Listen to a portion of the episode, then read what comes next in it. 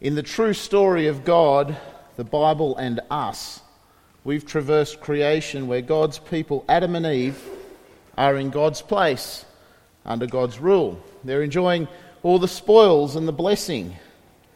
But it doesn't take long before sin enters the world. That's at chapter 3, remember? Bringing curse to our world. And last week we got to Genesis chapter 12 and looked at the promises of Abraham, of God to Abraham, and this is what God will do. So let's have a look at Abraham 12 just to recap verses 2 and 3. This is what God will do. Verse 2 I will make you into a great nation, and I will bless you. I will make your name great, and you will be a blessing.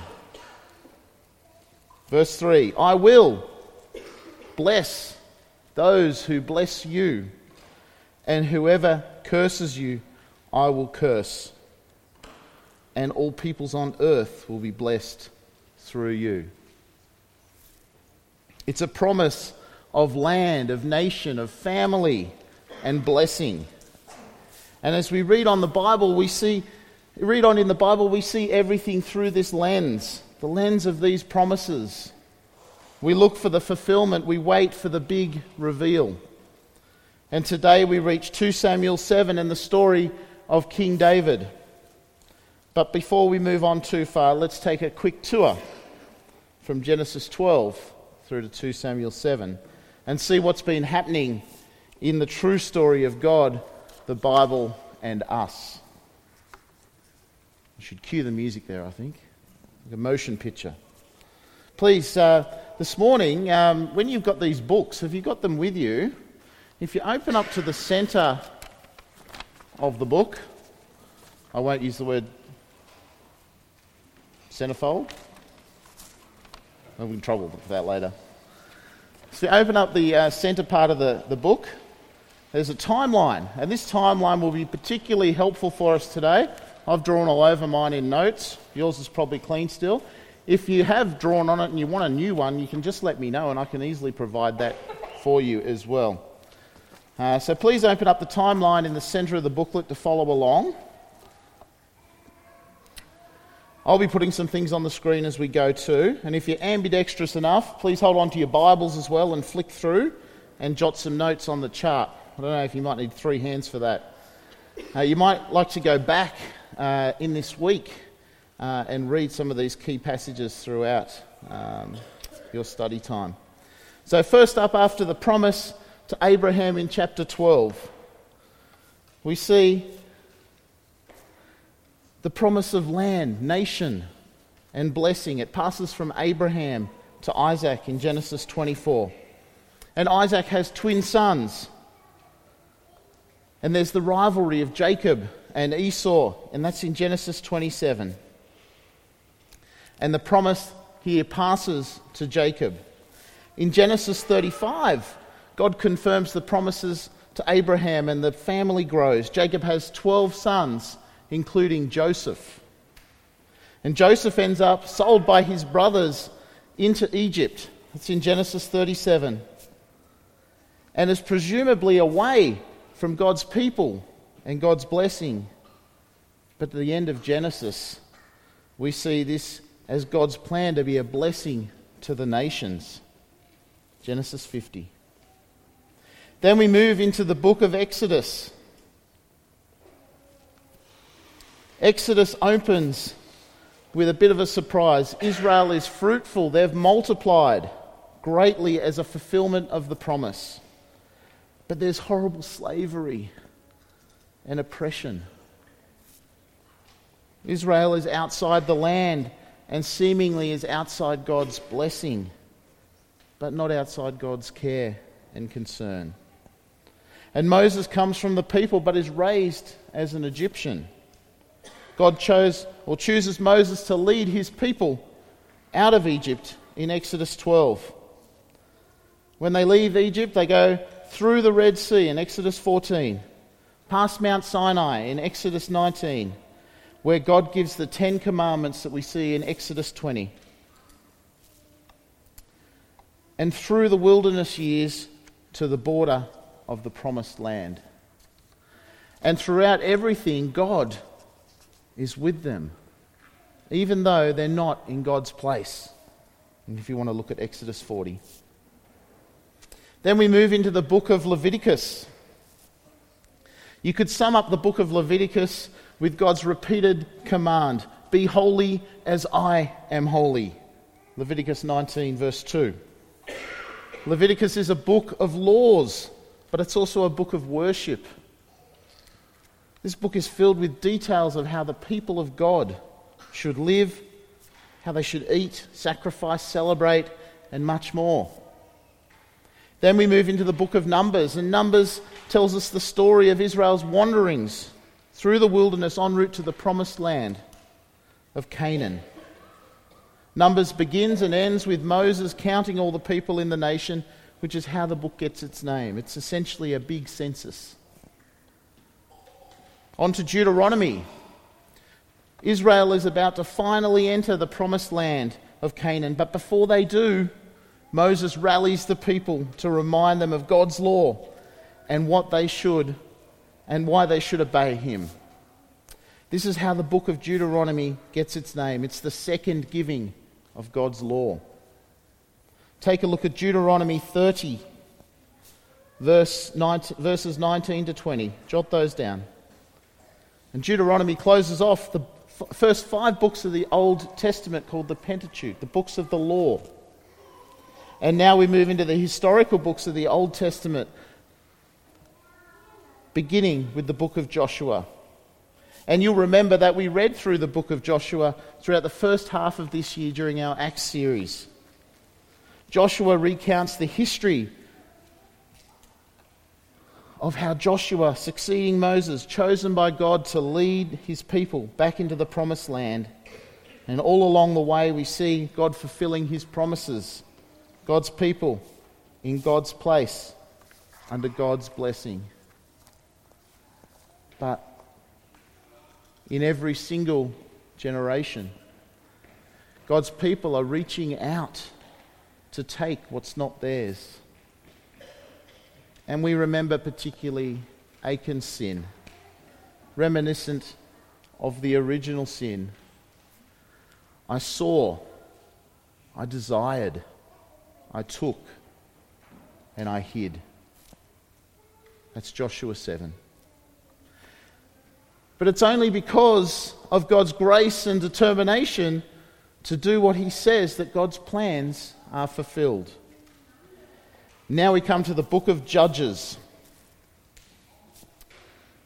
Judges is the account of how Israel behaves between the death of Joseph and the leadership of a king. It's a time of being settled in the land, but some of the judges uh, lead them in the ways of God, and some lead them away from the ways of God. Some of the famous names you might recall from uh, the book of Judges are Gideon, Ehud, and Deborah. Doesn't sound very uh, Old Testament to me. And now we jump into the books of 1 and 2 Samuel, and all this prepares us for a king. We see Saul as the first king, but he's not particularly impressive. He fails, and now we meet God's king, King David the shepherd boy chosen by God to be the king. But ever since the fall in Genesis 3, we've seen blessing turn to curse. We've seen light to darkness. We've seen life to death. And sin is born in the heart of one person and ends up filling the whole world. Things are really broken. But God painted a picture for Abraham in Genesis 12, the promise, saying that he can look forward to a future of blessing, a future where the order of things will be restored. And when we get to 2 Samuel 7, we see that that picture looks like we're back in the garden. We're back in God's place, under God's rule, and we're enjoying God's blessing.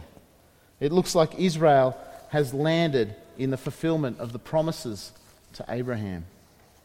It looks like Eden revisited, but we know that God's promises, that God promises us even more pointing towards a greater king and a greater kingdom. God is reaffirming his promises and extending them far beyond even David's wildest imagination. You see, King David, he's God's partial reveal. We're now changing our lens from this wide angle view, zooming in from the nation of Israel into one individual, King David. The promises look like they're fulfilled through David. Remember David, the small shepherd boy that was a teenager, slays Goliath. He rises to the position of king, duly endorsed by God. Under David, the people of God are in the promised land. They're enjoying blessing and peace. And if we take up the story today at 2 Samuel 6, if you've still got your Bibles open there. 2 Samuel 6. In that section there, we'll see the Ark of the Covenant being returned to Jerusalem. As a sign of his covenant, God had the Israelites make a box according to his own design. And you can find that design detail in Exodus 25 if you want to. In which he places the stone tablets containing the Ten Commandments. This box or chest was called, called an ark, and it was made of acacia wood, overlaid with gold. The ark was to be housed in the inner sanctum of the tabernacle in the desert, and later on in the temple when it was built in Jerusalem. The chest is known as the Ark of the Covenant. And as the Ark of the Covenant is, is being returned to Jerusalem, there's dancing and there's feasting and there's rejoicing. God's people in God's place, in God's presence. And David has settled into his uh, newly built palace and is celebrating the return of the Ark of God's presence to Jerusalem. But as we begin to read chapter 7 today, David sees a problem in verse 2. David says, Here I am, living in a house of cedar, while the ark of God remains in a tent. See, David's built for himself an amazing, beautiful, majestic palace. He's rightly concerned that the ark of the covenant, the very presence of God with them, is still just living in a tent. David, uh, Nathan the prophet replies to David in verse 3 Whatever you have in mind, go ahead and do it, for the Lord is with you. David can't see a problem building a temple for the Lord, and neither can Nathan the prophet. And the good old Nike slogan comes to mind just do it. But that very night, the word of the Lord comes to Nathan, saying, tail end of verse 5, Are you the one to build me a house to dwell in? I think the answer to this question is clearly no. The Lord goes on to say in verse 6 He's not dwelt in a house from the day he brought the Israelites out of Egypt. He's been with his people wherever they have gone, from place to place, living in a tent. You see, the Lord God is not worried. He's not concerned about not having a home. He dwells wherever his people are. And from verse 8, David is reminded by the Lord through Nathan Hey, remember I took you from the pasture. You were a shepherd boy tending to the sheep. I appointed you ruler of my people Israel, and I've been with you everywhere, cutting off your enemies before you. And at the tail end of verse 9, we read, Now I will make your name great, like the names of the greatest men on earth. There's a reaffirming and an extension of the promises here to Abraham. So let's follow it through. There's a number of I will statements from the Lord here. That's God speaking, making a promise. The first one I will make your name great, verse 9 that we just read. And then in verse 10, I will provide a place for my people Israel, a home of their own, a forever home. And verse 11 I will give you rest from all your enemies. And then, but wait, there's a bit more here. At the end of verse 11 and into verse 13, the Lord declares to you that the Lord Himself, and who better to make that promise than the Lord Himself, will establish a house, and here He means a dynasty, for you. Then in verse 12, when your days are over and you rest with your ancestors, you see, David's still got the same problem as we have the big problem called sin. And sin is the reason for our death. And continuing on, I will raise up your offspring to succeed you, your own flesh and blood, and I will establish his kingdom. Now, in verse 13, continuing to speak about this descendant, he is the one who will build a house for my name and I will establish the throne of his kingdom forever. God has stepped in via Nathan and says no to David. He says to David, No, you're not going to build me a house. I'm going to build you one. I'm going to build a dynasty where your descendant will reign over your kingdom, and my people and his kingdom will be a forever kingdom. It's a reminder that we don't build God's kingdom, God does. It points us to this forever king whose throne will be established forever beyond David. You see, David's not the guy.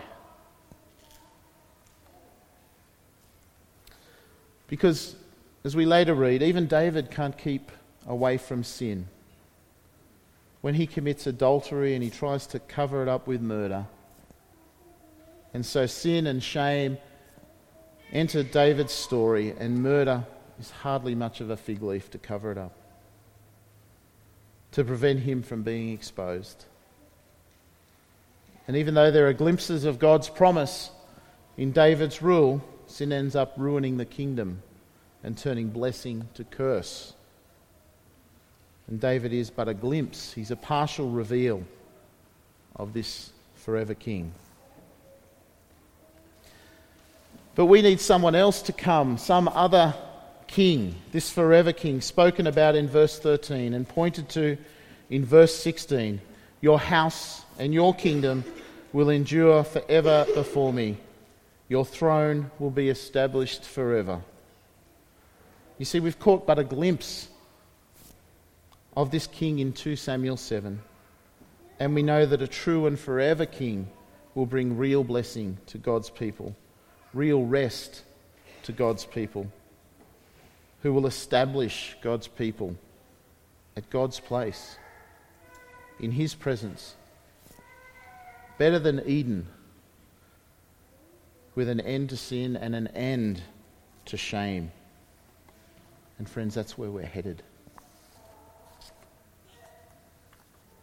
But where do we find the final reveal of God?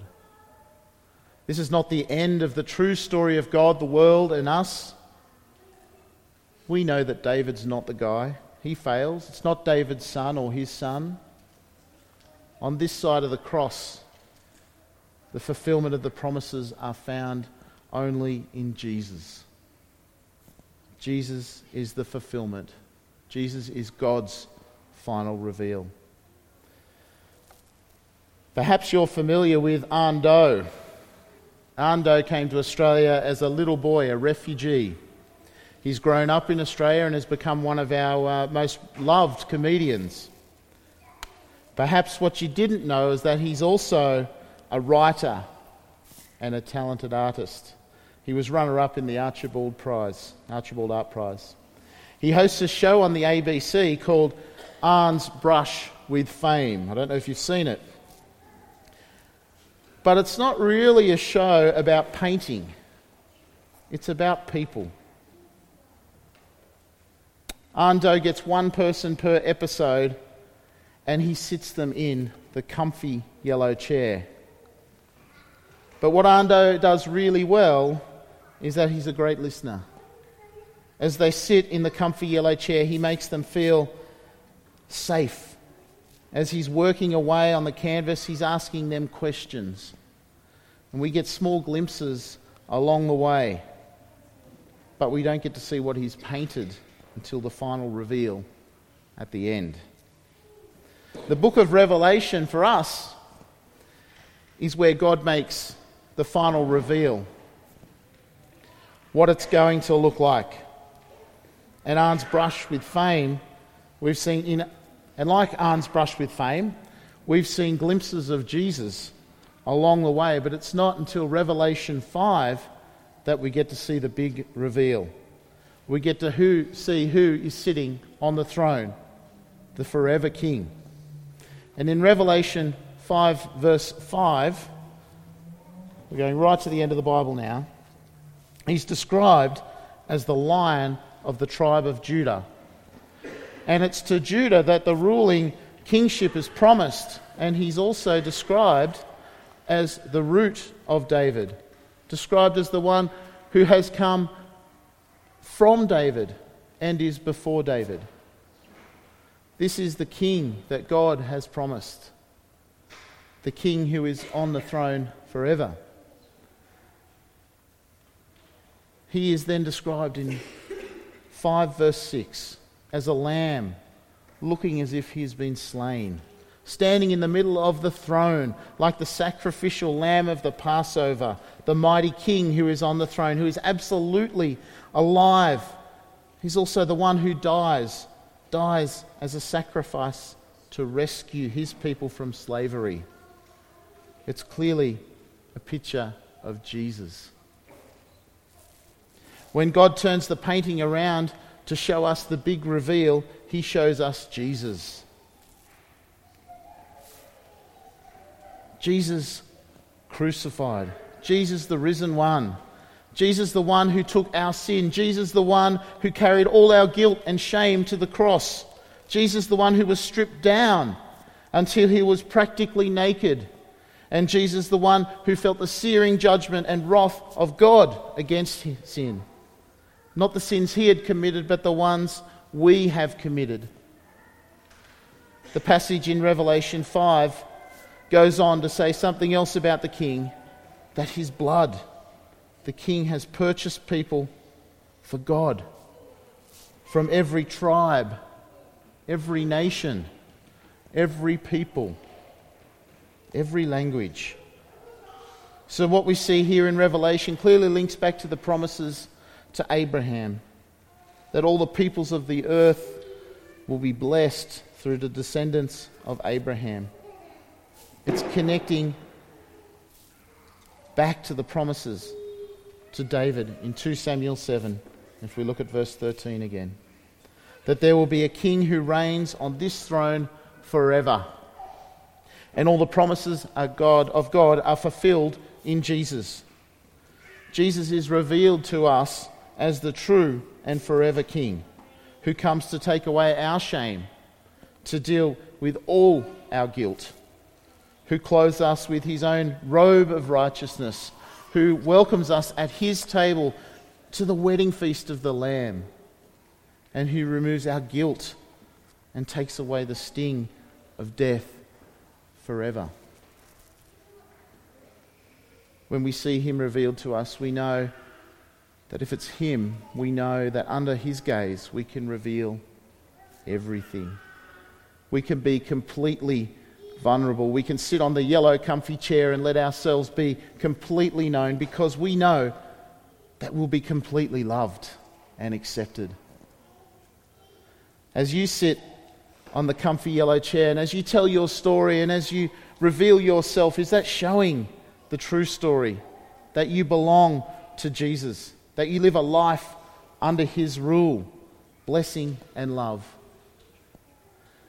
Do you tell yourself and show to others that you are warmly and confidently accepted by the King? Or would you sit on the comfy yellow chair and tell your, just your part of the story, just part of your story, just the parts you want others to know, just the parts you're not ashamed of, the parts you're proud of, and exclude the parts that involve sin and shame. The times you've spoken harshly to your spouse, to your children, to your parents. The times you, you've broken the law, treated others unfairly and without love. Or the times you might have been violent and abusive. Would you exclude those things? But the true story is that if you belong to Jesus, you are completely known by the King, the one who covers over your sin and shame completely, the one who is the forever King. You're under his blessing, love, and rule. The true story is that you are accepted by God. You can face up to your sin, being confident in grace because He knows and loves you exactly as you are. When you sit on the comfy yellow chair and Anh asks you about your story, will He see Jesus? Will He paint your portrait and see Jesus?